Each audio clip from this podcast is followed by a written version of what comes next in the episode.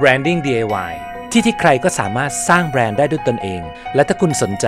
เราจะทำให้คุณได้เข้าใจเรื่องนี้อย่างง่าย ๆ และพัฒนาแบรนด์ของคุณให้เติบโตยั่งยืนด้วยตัวของคุณเองครับ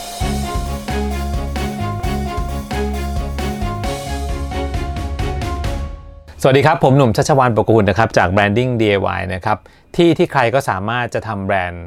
ด้วยตัวเองได้นะครับ ถ้าคุณมีความเข้าใจ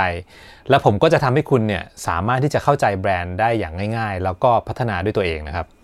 วันนี้เราจะมาคุยกันในเรื่องของการสร้างแบรนด์นะครับว่าอะไรเนี่ยมันเป็นวิธีการที่จะทำให้ได้ โดยที่เราสามารถพัฒนามันต่อจนกระทั่งเป็นธุรกิจ ความลับในการสร้างแบรนด์ออนไลน์เนี่ยมันจะมีอยู่หลากหลายหัวข้อนะครับแต่อะไรที่มันเป็นความลับสำคัญสำคัญที่เราทำแบรนด์ แล้วให้ได้ใจคน ให้เขาอยากซื้อสินค้าของเรา หรือบริการของเรา อย่างมีนัยยะสำคัญอย่างต่อเนื่อง วันนี้จะมาพูดให้ฟังลองฟังกันดูนะครับ ความลับข้อที่1นนะครับ มันจะต้องเข้าใจในเรื่องของสูตรนะครับการทำแบรนด์เนี่ยมันก็มีสูตรของมันเหมือนกันนะครับ ไม่ว่าคุณจะทำสินค้าในรูปแบบไหนก็แล้วแต่นะครับมันก็จะมีแก่นหรือว่าสูตรวิธีการที่เราจะต้องทำความเข้าใจมันซะก่อน ซึ่งสูตรเหล่านี้เนี่ย เราสามารถที่จะพลิกแพลง แล้วก็นำเอารูปแบบนี้ไปประยุกต์ใช้กับทุกรูปแบบของธุรกิจได้เลยครับ สูตรนี้มันจะเริ่มต้นจาก 4คำถาม ที่คุณจะต้องตั้งเมื่อเวลาที่คุณจะทำแบรนด์นะครับคำถามข้อที่ 1 ลูกค้าที่คุณมองที่เป็นลูกค้าในฝันของคุณ อยู่ที่ไหน เขาอยู่ที่ไหน อันนี้จะเป็นคำถามข้อแรกเลยที่คุณจะต้องหาให้เจอก่อน ลูกค้ากลุ่มเหล่านี้ เขามีความฝันว่าอย่างไร เขามีเป้าหมายอย่างไร พฤติกรรมเขาเป็นแบบไหน ชีวิตเขาเป็นแบบไหน แล้วสิ่งที่คุณมี สิ่งที่คุณกำลังจะทำหรือสิ่งที่คุณกำลังจะมอบให้เขาอยู่ มันตรงกับความต้องการที่เขาอยากได้หรือไม่ แก้ปัญหาให้เขาได้หรือไม่ ช่วยเหลือเขาได้จริงหรือไม่ นี่คือแก่นที่สำคัญคำถามที่สำคัญ ซึ่งเป็นความลับและหัวใจที่สำคัญที่สุด ในการทำแบรนด์ ไม่ว่าจะเป็นธุรกิจบริการ สินค้า โรงงานหรืออะไรก็แล้วแต่ คุณจะต้องหาคำตอบนี้ให้เจอก่อนนะครับ ถ้าคุณยังไม่เข้าใจเรื่องนี้ แนะนำให้เริ่มต้นจากตรงนี้ก่อน ลูกค้าคุณอยู่ที่ไหน เขามีความฝันความอยากคืออะไร แล้วสิ่งที่คุณกำลังจะทำอยู่ คุณสามารถแก้ปัญหาแล้วก็ช่วยเขาได้จริงหรือไม่นะครับ ผ่านข้อนี้ให้ได้ก่อน แล้วมาดูคำถามข้อที่ 2 คำถามข้อที่ 2 นี่เกี่ยวข้องกันเลยครับ ก็คือว่าแล้วคุณจะหาพวกเขาได้จากไหน อันนี้ก็จะเป็นหัวใจที่สำคัญที่สุดนะครับ คิดง่ายๆ ให้มองเหมือนกับคุณเป็นนักตกปลา คุณกำลังมีเบ็ดแล้วสินค้าของคุณเนี่ยมันคือเบ็ดนั่นเอง แต่ถ้าเกิดว่าคุณเนี่ยเป็นนักตกปลาที่ไปตกปลาในแหล่งที่มันไม่ถูก ไม่ว่าคุณจะมีเบ็ดที่ดีสักแค่ไหน คุณก็ไม่มีวันได้ปลาหรอกครับ ดังนั้นเนี่ยการที่คุณรู้ ว่าลูกค้าของคุณอยู่ที่ไหน จะเท่ากับการที่คุณเป็นนักตกปลาที่เข้าใจว่าแหล่งชุกชุมของปลานั้นอยู่ตรงไหน คุณจะต้องหาตรงนี้ให้เจอ คิดง่ายๆนะครับ คุณคือนักตกปลาชั้นยอด แต่คุณกำลังจะเป็นนักตกปลาชั้นยอดที่มีสินค้าที่ดีที่สุด แต่ขายไม่ได้เลย ถ้าคุณไม่รู้ว่าแหล่งปลาที่ชุกชุมนั้นอยู่ตรงไหน ตลาดของปลาอยู่ตรงไหน คุณจะต้องหาให้เจอ ต่อไปครับคำถามข้อที่ 3 ข้อนี้ก็สำคัญ แล้วอะไรล่ะครับ คือเบ็ดตกปลาที่สำคัญของคุณ ต่อลูกค้าของคุณด้วยนะครับ คุณจะต้องแกะตรงนี้ให้ชัดเจน เราจะเป็นนักตกปลานะครับ การที่เราจะหาเหยื่อล่อเบ็ดนะครับไม่ว่าจะตกปลาเนี่ยแบบไหนยังไงเนี่ยคุณจะต้องมองให้ออกว่าเบ็ดตกปลาเนี้ยอะไรคือตัวที่สำคัญที่ทำให้เขาเนี่ยมาติดกับของคุณนะครับสเสน่ห์ของเบ็ดตกปลาของคุณอยู่ตรงไหน ทำไมมันถึงอยากจะงับเหยื่อที่คุณเอาไปติดกับนี้ไว้นะฮะคุณจะต้องทำความเข้าใจกับตัวเบ็ดของคุณ ตรงไหนมันเป็นสเสน่ห์ตรงไหนมันเป็นจุดอ่อน ตรงไหนมันเป็นจุดแข็งทำอย่างไรที่เบ็ดเนี้ยมันจะมีความหมายมันจะมีความสำคัญ จนกระทั่งไม่ว่าจะเป็นปลาที่คุณเอาไปล่อตรงไหนเนี่ยเขาก็อยากงับ อันนี้แหละคือสิ่งที่สำคัญ และนำมาซึ่งคำถามข้อที่ 4 ซึ่งเป็นคำถามสำคัญอีกข้อหนึ่งเช่นเดียวกันก็คือ แล้วอะไรล่ะ ที่จะเป็นผลลัพธ์ที่คุณจะมอบให้กับเขานะครับ เพราะสุดท้ายแล้วเนี่ยมันก็จะขึ้นอยู่กับว่าเขาได้อะไรจากคุณ อะไรคือสิ่งที่เขารู้สึกว่าปลายทางของผลลัพธ์เนี่ยมันทำให้เขาเนี่ยมีความพึงพอใจต่อสิ่งที่คุณกำลังมอบให้เขานะครับ นี่คือความลับข้อที่ 1 4คำถามที่คุณจะต้องตอบให้ได้ซะก่อน ถ้าคุณตอบ 4คำถามนี้ในความลับข้อที่ 1 ได้ ไปดูความลับข้อที่ 2 กันต่อไปนะครับ ความลับของข้อที่ 2 เนี่ย มันจะเป็นเรื่องที่เกี่ยวข้องกับเรื่องของการวางกลยุทธ์ในเชิงของสินค้าเลยครับ ผมตั้งชื่อของความลับข้อที่ 2 เนี่ยไว้ว่า เป็นการสร้างขั้นบันไดของคุณค่าแห่งสินค้าที่คุณจะต้องทำให้มันเกิด ฟังดูมันอาจจะดูแปลกๆนิดนึงนะฮะ แต่จริงๆแล้วเนี่ยมันมีนัยยะที่สำคัญก็คือว่า เวลาที่คุณจะต้องการทำแบรนด์เนี่ยให้มันไปสู่จุดที่เรียกว่าใช้คำว่า sustainability หรือว่ามันมีความยั่งยืนเนี่ย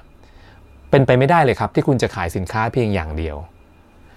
นะครับนักการตลาดหรือว่านักธุรกิจที่เก่งๆเนี่ยมักจะวางโครงสร้างของการทำสินค้าเนี่ยให้มีขั้นบันไดของสินค้า หมายความว่า เขาจะเริ่มต้นสินค้าจากสินค้าที่มีมูลค่าเพียงเล็กน้อยก่อน แล้วก็นำไปสู่สินค้าที่เริ่มมีมูลค่าสูงขึ้นสูงขึ้นเรื่อยๆ ดังนั้นเนี่ยถ้าให้คุณมองเนี่ยเป็นเหมือนกับขั้นบันไดเนี่ยราคาของสินค้าที่มีราคาที่ไม่สูงมาก อาจจะเป็นราคาที่จ่ายเพียงนิดหน่อย แต่ว่าทำให้เริ่มต้นรู้จักแบรนด์เนี่ยมันจะเป็นจุดเริ่มต้น แล้วก็พัฒนาขึ้นไปเรื่อยๆเรื่อยๆ อันนี้แหละครับมันคือความหมายของขั้นบันไดของการเพิ่มคุณค่าของสินค้าของคุณนั่นเองคำว่าคุณค่าของสินค้าเนี่ยมันเป็นตัวสำคัญในการวัดมูลค่าของแบรนด์ของคุณด้วยเช่นเดียวกัน หมายความว่าอะไรครับ หมายความว่าถ้าคุณสามารถทำให้เขาเนี่ยก้าวบันไดเนี่ยขึ้นไปสูงขึ้นสูงขึ้นเรื่อย ๆ แสดงว่าคุณกำลังที่จะทำให้เขาเนี่ยติดกับดักหรือว่าชื่นชอบชื่นชมต่อมูลค่าที่เขามีกับแบรนด์ของคุณ สูงมากขึ้นเรื่อยๆ เช่นเดียวกัน ราคาที่จ่ายเพิ่มเท่ากับคุณค่าที่เพิ่มมากขึ้นครับ ยกตัวอย่าง ผมเอารถไปซ่อมใช่ไหมครับ ที่ศูนย์แห่งหนึ่ง ผมอาจจะเริ่มต้นจากการที่จ่ายค่าซ่อมออที่การเปลี่ยน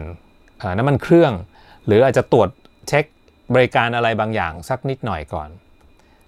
พอหลังจากที่ตรวจบริการแล้วก็เช็ค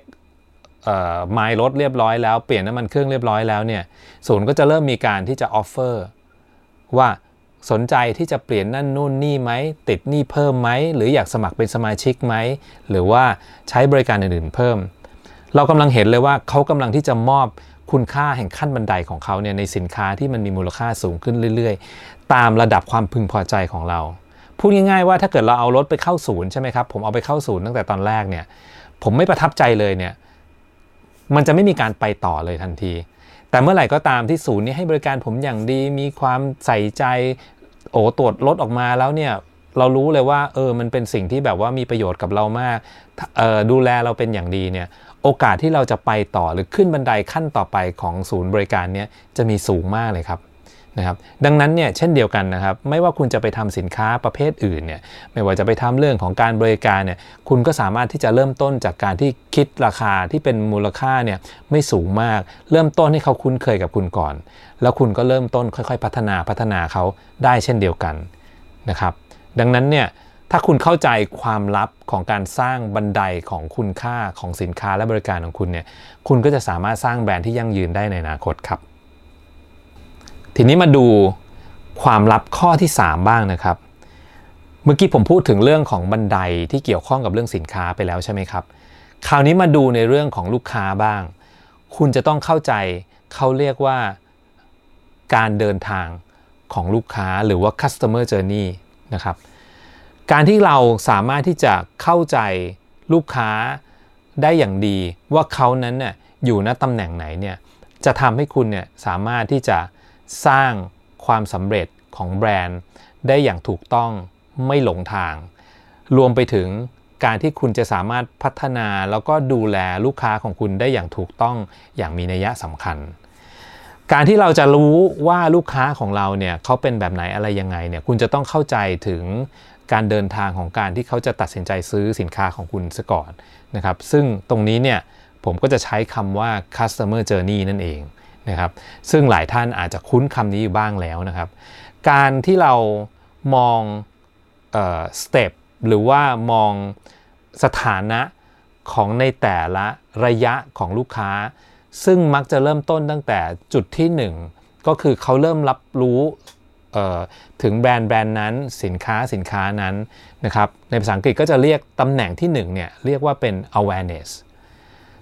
พอถัดต่อมาเนี่ยจะเป็นตำแหน่ง ที่เขาพอเขาเริ่มรับรู้แล้วเนี่ยเขาจะมีความสนใจต่อสินค้าสิ่งเหล่านั้น มากน้อยหรืออย่างไรหรือไม่เนี่ยตรงนี้เราจะเรียกมันว่า interest และแน่นอนเมื่อเขามีความสนใจ เขาก็จะพัฒนาต่อว่าเขาจะพิจารณาแล้วว่าเขาจะซื้อสินค้านี้หรือไม่ เขาจะต้องไปดูสินค้าที่เป็นคู่แข่ง เอามาเปรียบเทียบไหม สินค้านี้มีความดีความงามอย่างไร มีจุดดีจุดเสียอย่างไร แล้วเขาจะซื้อได้ที่ไหนมีโปรโมชั่นหรือเปล่า ตรงนี้จะเป็นเรื่องที่เขาจะต้องพิจารณา และ สเต็ปที่ 4 หรือสถานะที่ 4 ก็คือการตัดสินใจซื้อของเขา แล้วก็รวมไปถึงตำแหน่งที่ 5 นั่นก็คือฟีดแบ็กหรือว่าการที่จะสะท้อนกลับไปถึงตัวผู้ขายหรือว่าตัวแบรนด์ว่าเขามีความรู้สึกหรือมีความคิดเห็นอย่างไร อันนี้คือ 5 ระยะหรือว่า 5 สถานะพื้นฐานของการที่เราเข้าใจ customer journey customer journey เนี่ยมีความสำคัญอย่างยิ่งนะ ราะว่ามันจะทำให้เราวิเคราะห์ระยะของลูกค้าที่มีกับเราว่าห่างหรือใกล้ หมายความว่าวันนี้เนี่ยเขาอาจจะอยู่ในจุดที่เขา decision แล้วเขาจะตัดสินใจแล้ว consider แล้วว่าอยากซื้อมาก ๆ เลย แต่เขาอาจจะติดอะไรบางอย่างอยู่ เช่นหนึ่งเรื่องของราคา หรือว่าอาจจะติดในเรื่องของแบรนด์ หรือว่าอาจจะติดในเรื่องของกติกาในการขายอะไรของเราบางอย่างเล็ก ๆ น้อย ๆ ซึ่งถ้าเรารู้เราก็จะสามารถแก้ไขได้ แต่ในขณะเดียวกัน ถ้าเรารู้ว่าจริง ๆ แล้วตอนนี้เขาอาจจะแค่รับรู้ในแบรนด์ของเราเท่านั้นเอง แต่เขายังไม่ได้มีความสนใจ หรือเขายังไม่ได้มีเเข้ามาอยู่ในจุดที่อยากจะพิจารณาซื้อสินค้าในลักษณะนี้หรือแบรนด์แบบนี้เลยเนี่ยเราก็สามารถที่จะพัฒนาการสื่อสารในอีก2สเต็ปเพื่อดึงให้เขาเข้ามาใกล้เราได้อีกมากขึ้น นะหรือแม้กระทั่งว่าสินค้าบางประเภทเนี่ยเราสามารถที่จะเปลี่ยนสถานะเขาเลยจากตั้งแต่เรื่องของออการรับรู้แล้วมาซื้อเลยนะโดยการใช้ในเรื่องของ emotional feeling หรือว่าวิธีการที่ทำให้เขาเนี่ยประทับใจอย่างรวดเร็ว แล้วก็ตัดสินใจซื้อ ด้วยการที่ไม่มีกำแพงกั้นมากนักต่างๆ เหล่านี้ มันเกิดขึ้นมาจากในเรื่อง เพราะว่าเรารู้ว่า customer journey นั้นมันเป็นอย่างไรกับลูกค้าของเรา และแน่นอนสิ่งที่ที่เราจะลืมไปไม่ได้เลยก็คือ ขั้นตอนสุดท้ายก็คือการ feedback หรือว่าการคอมเมนต์จากลูกค้านั่นเอง ยิ่งลูกค้ามีคอมเมนต์กับเราไม่ว่าจะเป็นดี หรือว่าไม่ดีมากน้อยแค่ไหนเนี่ยเราสามารถที่จะกลับมาพัฒนาให้เขากลายเป็นลูกค้าคนสำคัญ หรือเป็นลูกค้าที่จะซื้อเราต่อไปได้เรื่อย ๆ โดยการที่เราจะไม่มีการทอดทิ้ง และเขาจะอยู่กับเราไปจนกระทั่งแบรนด์เนี่ยมันเติบโตไปอย่างยั่งยืน นี่คือ ความลับอันสำคัญที่เราสามารถเอาเรื่องของ customer journey เนี่ยมาพิจารณาเอามาวิเคราะห์ สร้างให้แบรนด์เนี่ยมันเกิดระยะทางที่พอดี แล้วก็เดินทางคู่กับลูกค้าไปได้อย่างยาวๆ มาดูความลับข้อที่ 4 กันนะครับ อันนี้จะเป็นการที่เราเจาะลึกลงไปในเรื่องของคำว่าลูกค้าในฝันนะครับ ลูกค้าในฝันเนี่ยมันมีหลากหลายประเด็นมาก ๆเลยนะครับ แต่ว่าสิ่งที่ผมอยากจะเน้นย้ำ ที่สำคัญก็คือ การใช้เครื่องมือ เพื่อวิเคราะห์ประเภทของลูกค้า หรือว่าลักษณะของลูกค้านะครับ ซึ่งถ้าพูดกันตามภาษาของคนที่ทำการตลาดหรือว่าทำแบรนด์เนี่ยก็เป็นการที่จะวิเคราะห์โปรไฟล์ของลูกค้านั่นเองนะครับ ซึ่งการวิเคราะห์โปรไฟล์ของลูกค้าเนี่ยจะมีเครื่องมือเครื่องมือหนึ่งที่เราเรียกกันว่าแบรนด์อาร์คิไทป์หรือว่าการอ่านคน ว่าเขาเป็นลักษณะโปรไฟล์แบบไหนนะครับคำว่า archetype เนี่ยมันจะเป็นที่มาที่ไปจากนักจิตวิทยาที่ได้อธิบายลักษณะของคนไว้ 12 ประเภท ซึ่งมาจากแรงจูงใจอยู่ 4 แบบนะครับ ถ้าพูดกันง่ายๆก็คือว่าเขาบอกกันว่า 7,700 ล้านคนบนโลกนี้เนี่ยจริงๆแล้วเนี่ยคนเราเนี่ยมีลักษณะต่างกันอยู่เพียงแค่ 12 ประเภท เท่านั้นเอง และใน 12 ประเภทเนี่ย มีแรงจูงใจที่ทำให้เขาเนี่ยกลายเป็นคนแบบนั้นอยู่ 4 แบบเท่านั้นเองนะครับถ้าผมยกตัวอย่างง่ายๆนะครับแบบที่ 1 ก็คือ แรงจูงใจที่คนต้องการที่อยากจะมีความเป็นอิสระ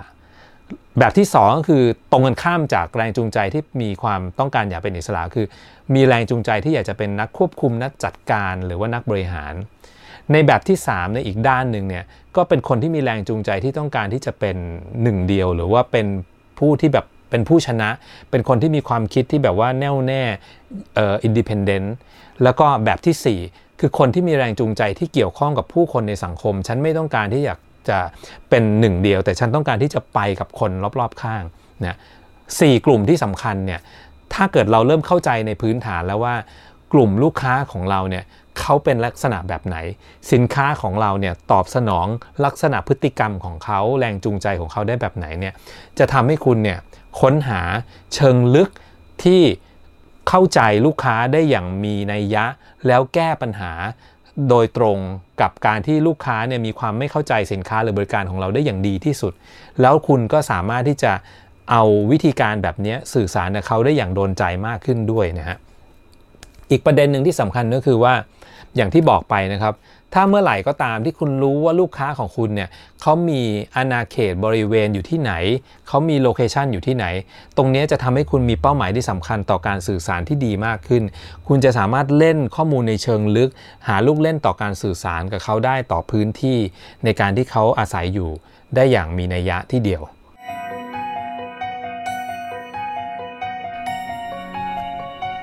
Secret ข้อที่ 5 หรือความลับข้อที่ 5 นะครับก็คือเรื่องของช่องทางนะครับ ช่องทางไม่ว่าจะเป็นในเรื่องของแพลตฟอร์ม หรือว่าไม่ว่าจะเป็นในเรื่องของการใช้โซเชียลมีเดียนะครับหรือจะเป็น media ต่างๆนะครับ อันเนี้ยจะเป็นความหมายรวมของเรื่องของช่องทางนะครับคำว่าช่องทางเนี่ยยังกินความหมายไปถึงเรื่องของ distribution ด้วยนะครับ แต่ว่าผมอยากจะพูดสโคปเฉพาะในเรื่องของการที่ใช้เรื่องของโซเชียลมีเดียก่อนคำว่าช่องทางเนี่ยผมแยกออกมาเป็น 3 ประเภทครับ ประเภทที่ 1 ก็คือประเภทที่ช่องทางที่คุณสามารถควบคุมได้เองหมดเลย เช่นอาจจะเป็นแฟนเพจของคุณเอง หรือว่าหน้าร้านของคุณเอง หรือว่าอาจจะเป็นสิ่งที่คุณซื้อขายกับของเขาเองนะครับคุณสามารถที่จะควบคุมทุกอย่างได้หมดนะครับอีเมลนะครับหรือว่า SEM Facebook Ad นะครับ banner พวกเหล่านี้คือช่องทางที่คุณสามารถควบคุมได้นะครับคุณจะเห็นเลยว่า การทำช่องทางที่คุณสามารถควบคุมได้เนี่ย ณ ปัจจุบันคุณสามารถกำหนด budgeting ได้ คุณสามารถที่จะมองเห็นว่าสิ่งที่มันเป็นจุดที่ return on investment เนี่ย คุณจะใช้เงินเป็นเท่าไหร่ คุณใช้คุ้มไม่คุ้ม อันนี้คุณแยกไว้ในอีกประเภทหนึ่ง มาดูอันที่ 2 ครับ คือช่องทางที่คุณอาจจะควบคุมไม่ได้นะครับ ช่องทางในแบบที่ควบคุมไม่ได้เนี่ย มันก็จะเป็นช่องทางที่คุณอาจจะต้องพึ่งพา ไม่ว่าจะเป็นเรื่องของโซเชียลมีเดียที่เป็นของคนอื่นนะครับในเรื่องของการ search หา traffic นะครับหรือว่าคุณต้องไปใช้บล็อกเกอร์นะครับหรือว่าคุณไปเป็นเกสในการสัมภาษณ์อะไรต่างๆ ช่องทางเหล่านี้เป็นช่องทางที่จะทำให้แบรนด์ของคุณมีโอกาสขยาย เมื่อคุณไปใช้ช่องทางของเขา มันก็จะทำให้การเติบโตนั้นมันเกิดขึ้น แต่ก็นั่นแหละครับ เมื่อมันควบคุมไม่ได้ มันก็จะต้องมีโอกาสที่จะทำให้ผลลัพธ์มันอาจจะมีการแปรผกผันได้ ซึ่งคุณก็จะต้องทำความเข้าใจช่องทางเหล่านี้ แล้วก็ช่องทางสุดท้ายก็คือเป็นช่องทางที่คุณสร้างด้วยตัวของคุณเองนะครับ ไม่ว่าจะเป็นร้านก็ดี ไม่ว่าจะเป็นช่องทางที่เป็นอีเมล หรือว่าจะเป็นช่องทางที่คุณ ทำมันขึ้นมาในโลกของออนไลน์นะครับสช่องทางช่องทางควบคุมได้ ช่องทางควบคุมไม่ได้ แล้วก็ช่องทางที่คุณสร้างขึ้นเนี่ยจำเป็นอย่างยิ่งที่คุณจะต้องพัฒนาแล้วก็ไม่ทิ้งช่องทางไหนเลยนะครับจะต้องทำทั้ง 3 ช่องทางเนี่ยควบคู่กันไป จะทำให้เวลาที่เมื่อช่องทางหนึ่งไม่เวิร์คคุณสามารถที่จะปรับขยับมาใช้ในอีกช่องทางหนึ่งเพื่อที่จะทำให้แบรนด์ของคุณ หรือว่าสินค้าของคุณเนี่ยสามารถที่จะสื่อสารลงไปในลูกค้าได้อย่างไม่ขาดตอน ความลับข้อที่6นะครับก็เป็นเรื่องของการสร้างบุคลิกที่น่าประทับใจนะครับ อย่างที่ผมพูดเมื่อกี้นะครับ พอเวลาเราเข้าใจลูกค้าแล้วว่าใน 12 สไตล์ หรือว่า 12 โปรไฟล์ของลูกค้าที่เรารู้แล้วว่าลูกค้ากลุ่มนี้น่าจะเป็นลูกค้าเราเป็นหลัก เราสามารถที่จะเอาความเข้าใจกลุ่มลูกค้ากลุ่มเหล่านี้แหละครับ มาพัฒนาบุคลิกของเราให้เกิดความน่าประทับใจขึ้นได้นะครับ ผมเคยได้ยินคนคอมเมนต์หรือว่าถามคำถามมาหลายคนมากเลยครับ ถามว่าพี่หนุ่มครับเนี่ยผมทำเพจขึ้นมาแล้ว ผมทำเว็บไซต์ขึ้นมาแล้วเนี่ยแต่ traffic น้อยมาก ไม่ค่อยมีใครสนใจเลย มันเกิดอะไรขึ้นครับ สิ่งเหล่านี้แหละครับเป็นตัวสะท้อนสำคัญเลยก็คือว่า คุณเคยได้ศึกษาหรือเปล่าว่ากลุ่มลูกค้ากลุ่มที่เขาตามคุณอยู่เนี่ยเขามีลักษณะบุคลิกแบบไหน แล้วในบุคลิกของคุณเอง หรือว่าในแบรนด์ของคุณเองเนี่ยมันมี personality ที่ตรงกับเขาไหม มันแมชกันหรือเปล่า ซึ่งน่าแปลกใจมากเลยนะครับ ที่คำถามเหล่านี้เนี่ยพอเวลาผมถามกลับไปเนี่ยเขาเพิ่งเริ่มที่จะแบบได้คิดว่า เออเขาก็ไม่รู้เหมือนกันว่าจริง ๆ แล้วบุคลิกที่เขาเป็นอยู่เนี่ยมันเป็นแบบไหนแล้วอะไรคือจริต หรือว่าเสน่ห์ที่มันจะตรง หรือมันจะสร้างความประทับใจนะครับ ผมมีอองค์ประกอบหรือว่าอิเลเมนต์ที่สามารถที่จะเอาไปคิด แล้วก็เอาไปนั่งวิเคราะห์นะครับ เพื่อเช็ค นะครับว่าจริงๆแล้วที่เราเป็นอยู่เนี่ยมันได้หรืออยังนะครับ อันที่หนึ่งเลยนะครับก็คือเรื่องราวที่มาที่ไปนะครับ ว่าบุคลิกของคุณเนี่ยมีเรื่องราวที่มาที่ไปอย่างไรนะครับลองไปดูนะครับ ไม่ว่าเรื่องราวนั้นมันจะเป็นเรื่องราวที่เป็น story ของตัวคุณเอง story ของสินค้า หรือว่าจะเป็น story ของจุดกำเนิดก็ได้นะครับ ที่คุณเกิดขึ้นหรือว่าสินค้านั้นเกิดขึ้นนะครับ คุณไปหาเรื่องราวเหล่านี้ให้มันเกิดขึ้น ข้อที่2นะครับลักษณะบางอย่างที่มันพิเศษน่าจดจำนะครับ นอกเหนือไปจากเรื่องของความสวยหล่อนะครับ ความใจดีความน่ารัก ความบ้าพลังของคุณความเป๊ะ ความรับผิดชอบความเป็นกันเองต่างๆเนี่ยคุณลองไปดูนะครับ แต่ละคนมันจะมีเสน่ห์ที่แตกต่างออกไปบางคนมีเสน่ห์ด้วยความที่แบบเขาอาจจะเป็นคนโก๊ะๆบางคนก็อาจจะมีเสน่ห์ในเรื่องของการเขาเป็นเนิร์ดเป็นคนที่ ทำอะไรอย่างแบบลงลึกนะฮะเสน่ห์ของแต่ละคนเกิดจากสิ่งที่เขามีอยู่ไม่เหมือนกันนะครับ ซึ่งอันนี้มันจะมาเชื่อมโยงกับข้อที่ 3 เลยครับ ก็คือบุคลิกที่น่าสนใจที่มันเกิดมาจากข้อบกพร่องนะครับซูเปอร์แมนก็ยังมีมุมอ่อนแอเลยนะครับ ดังนั้นเนี่ยบางครั้งเนี่ยมุมอ่อนแอของเราก็อาจจะกลายเป็นจุดที่สร้างความประทับใจให้กับลูกค้าหรือว่าคนที่จะเป็นแฟนของเราก็ได้นะครับ สิ่งที่ดีที่เป็นสิ่งที่สำคัญ สำหรับตรงนี้เลยก็คือว่า การเป็นแบรนด์เนี่ยคุณจะต้องยอมเปิดเผยจุดที่อ่อนแอที่สุดให้เห็นนะครับเพราะมันจะทำให้เกิดความประทับใจต่อลูกค้า เขาจะรู้สึกว่าใกล้ชิดกับคุณเลย เขาจะรู้สึกเลยว่าแบรนด์แบรนด์นี้เขาสัมผัสถึงความเป็นความจริงใจที่แบรนด์นั้นได้เกิดขึ้นจริง ๆ ดังนั้นเนี่ยสเสน่ห์ที่สำคัญที่แบรนด์สามารถที่จะพัฒนาได้ก็คือ สร้างให้เห็นถึงมุมแล้วก็มิติที่จะต้องมี นะครับว่าเออจุดอ่อนหรือว่าจุดที่มันมีมีตรงนี้เนี่ยมันอยู่ที่ตรงไหนนะครับหาให้เจอ แล้วก็ข้อที่ 4 ข้อสุดท้ายก็คือว่า การที่เราเข้าใจถึงจุดยืนของแบรนด์ ว่าแบรนด์เราเน้นน่ยเราทำสิ่งเหล่านี้เราทำไปเพื่ออะไร เรามีความเชื่ออะไรนะครับ หรือว่าเรามีความดึงดูด ไม่ว่าจะเป็นการเลือกข้างเลือกขั้วนะครับ เราจะต้องทำสิ่งเหล่านี้ต่างๆ ให้มันเกิดขึ้น เราไม่สามารถที่จะเป็นทุกๆ อย่างสำหรับทุกๆ คนได้ แบรนด์จำเป็นที่จะต้องมีจุดยืนเหล่านี้ชัดเจนมากๆ ณ ปัจจุบัน เพื่อที่จะทำให้แบรนด์นั้นมีตัวตนที่คนในกลุ่มใดกลุ่มหนึ่งที่จะยอมรับนะครับ4อิเลเมนที่สำคัญต่อการที่จะทำให้แบรนด์ของคุณนั้นมีจุดมีเสน่ห์น่าสนใจ คำถามเหล่านี้ อยากให้คุณลองกลับไปถามสินค้าหรือว่าบริการหรือว่าแบรนด์ของคุณดูนะครับว่ามีแล้วหรือยังแล้วได้ทำแล้วหรือไม่อะไรคือจุดที่ชัดเจน แล้วถ้าคุณทำแล้วและชัดเจนแล้วนั่นแหละครับ มันจะทำให้แบรนด์ของคุณเนี่ยมันโดดเด่นแล้วคนจะจำได้อย่างแน่นอน ความลับข้อที่7นะครับอันนี้จะเป็นเทคนิคที่สำคัญอย่างหนึ่งณปัจจุบันนะครับ หลายคนคงเคยได้ยินหรืออาจจะเป็นแฟนของซีรีส์เกาหลีอยู่แล้วนะครับ การที่คุณได้เข้าใจหรือว่าดูหนังซีรีส์เกาหลีเนี่ยคุณสามารถที่จะเอามา develop แบรนด์ของคุณได้นะครับก็คือเล่าเรื่องหรือลำดับเรื่องของคุณนะครับให้เหมือนกับละครเกาหลีนั่นเองทำยังไงนะครับให้เขาอยากจะดู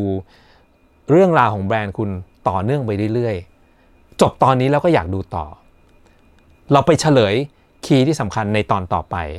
ให้เขาอยากดูต่อ ดังนั้นเนี่ยวิธีในการเล่าเรื่องหรือเทคนิคต่างๆ เหล่านี้ เหมือนกับซีรีส์เกาหลีเนี่ยคุณจะต้องดึงมันออกมาใช้ คุณจะต้องสร้างนิยายของแบรนด์ของคุณให้เกิดขึ้น แล้วก็ไม่ประนีประนอมกับมัน หาจุดที่มันจะทำให้แบรนด์ของคุณเป็นได้นะครับว่ามันอยู่ตำแหน่งตรงไหน แล้วอะไรที่จะเป็นคีย์ที่คุณจะสามารถลากให้คนเนี่ยอยากติดตามต่อไปเรื่อยๆ ทุกคนมีครับ หาจุดเหล่านี้ให้เจอให้สำคัญนะครับ อย่างที่บอกคุณวางจุดยืนประกาศ ป้าหมายชัดเจนว่าคุณจะทำอะไร วันนี้วันข้างหน้าคุณจะเดินไปตรงไหน อะไรคือเป้าหมายที่คุณหวัง อะไรคือสิ่งที่มันเป็นบุคลิกของคุณสำเนียงของคุณทำให้ชัดเจน ขั้นตอนต่อไปคุณอาจจะเริ่มต้นจากการที่หาประเด็นที่มันมีปัญหา มีความขัดแย้งเกิดขึ้น กลไกของแบรนด์คุณ ความเก่งของแบรนด์คุณ สามารถแก้ปัญหาเรื่องเหล่านี้ได้อย่างไร คุณจะต่อสู้กับสิ่งเหล่านี้ได้อย่างไร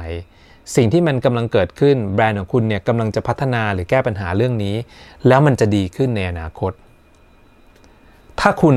สามารถที่จะ continue แบรนด์ของคุณพัฒนาเรื่องเหล่านี้เป็นสตอรี่ที่คนอยากติดตามได้ คุณจะสามารถสร้างแฟนของคุณได้ครับ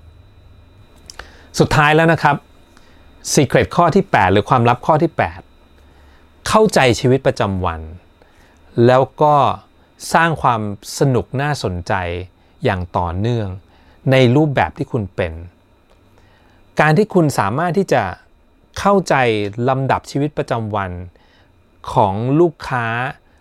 แล้วสามารถที่จะนำกลับมาพัฒนาเรื่องราวของแบรนด์คุณทำให้เขาเนี่ยเกิดความ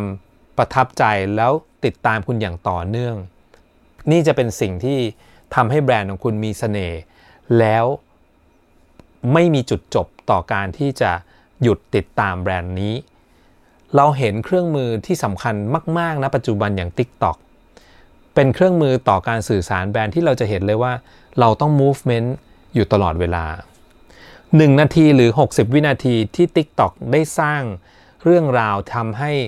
คนที่จะต้องทำแบรนด์เนี่ยมองข้ามไปไม่ได้เลยว่า เขาจะเล่นกับมันอย่างไรทำให้คนเนี่ยจะต้องติดตามเขา เครื่องมือที่ทำให้เรา imitate story ออกมาจากเรื่องของคนอื่น อย่าง TikTok จะทำให้คุณสามารถมองเห็นเลยว่าบุคลิกมันเป็นเรื่องสำคัญ การใช้วิธีการในการ connect ผู้คนกับเรื่องราวหรือว่ารูปแบบของคนอื่น คุณจะต้องเอามาปรับ เพื่อประยุกต์ให้ตรงกับ target ของคุณ รวมไปถึงลักษณะที่เราเป็น หรือแม้กระทั่ง combine เรื่องของวิธีการขายสินค้าของเราลงไป วันนี้คุณไม่สามารถที่จะสื่อสารลูกค้า เพียงแค่เดือนละหน อาทิตย์ละหนได้อีกต่อไปแล้ว การที่คุณเข้าใจชีวิตประจำวันของลูกค้าและสื่อสารผ่านเครื่องมือ ในทุกๆวันมันจึงเป็นเหตุผลสำคัญที่จะทำให้แบรนด์แบรนด์หนึ่งเนี่ยต่อยอดไปได้อย่างสม่ำเสมอนะครับ ทั้ง 8 ข้อที่เป็น Secret หรือความลับต่อการสร้างแบรนด์ในยุค 2020 ที่ผมเล่ามาเนี่ย เป็นมูลเหตุสำคัญมาก ๆ ที่จะทำให้ธุรกิจของคุณนั้นเดินไปได้นะครับอยากให้ลองเอาปรับไปใช้ ใครที่มีข้อคำถามข้อสงสัยไม่ว่าจะเป็นข้อไหนเนี่ยสามารถคอมเมนต์หรือว่าถามมาได้เลยนะครับ แล้วเราจะมาคุยกันต่อ ในเรื่องราวสำคัญสำคัญในการสร้างแบรนด์ในคลิปต่อไป หรือว่าในพอดแคสต์อันต่อไปสำหรับวันนี้ก็ขอให้ทุกคนมีสุขภาพแข็งแรง แล้วก็ทำงานกันอย่างสนุกครับ ขอบคุณมากครับ ติดตามฟังเรื่องราวที่เกี่ยวข้องกับการสร้างแบรนด์ในทุกสัปดาห์ ได้ที่ YouTube Podcast ช่อง Branding DIY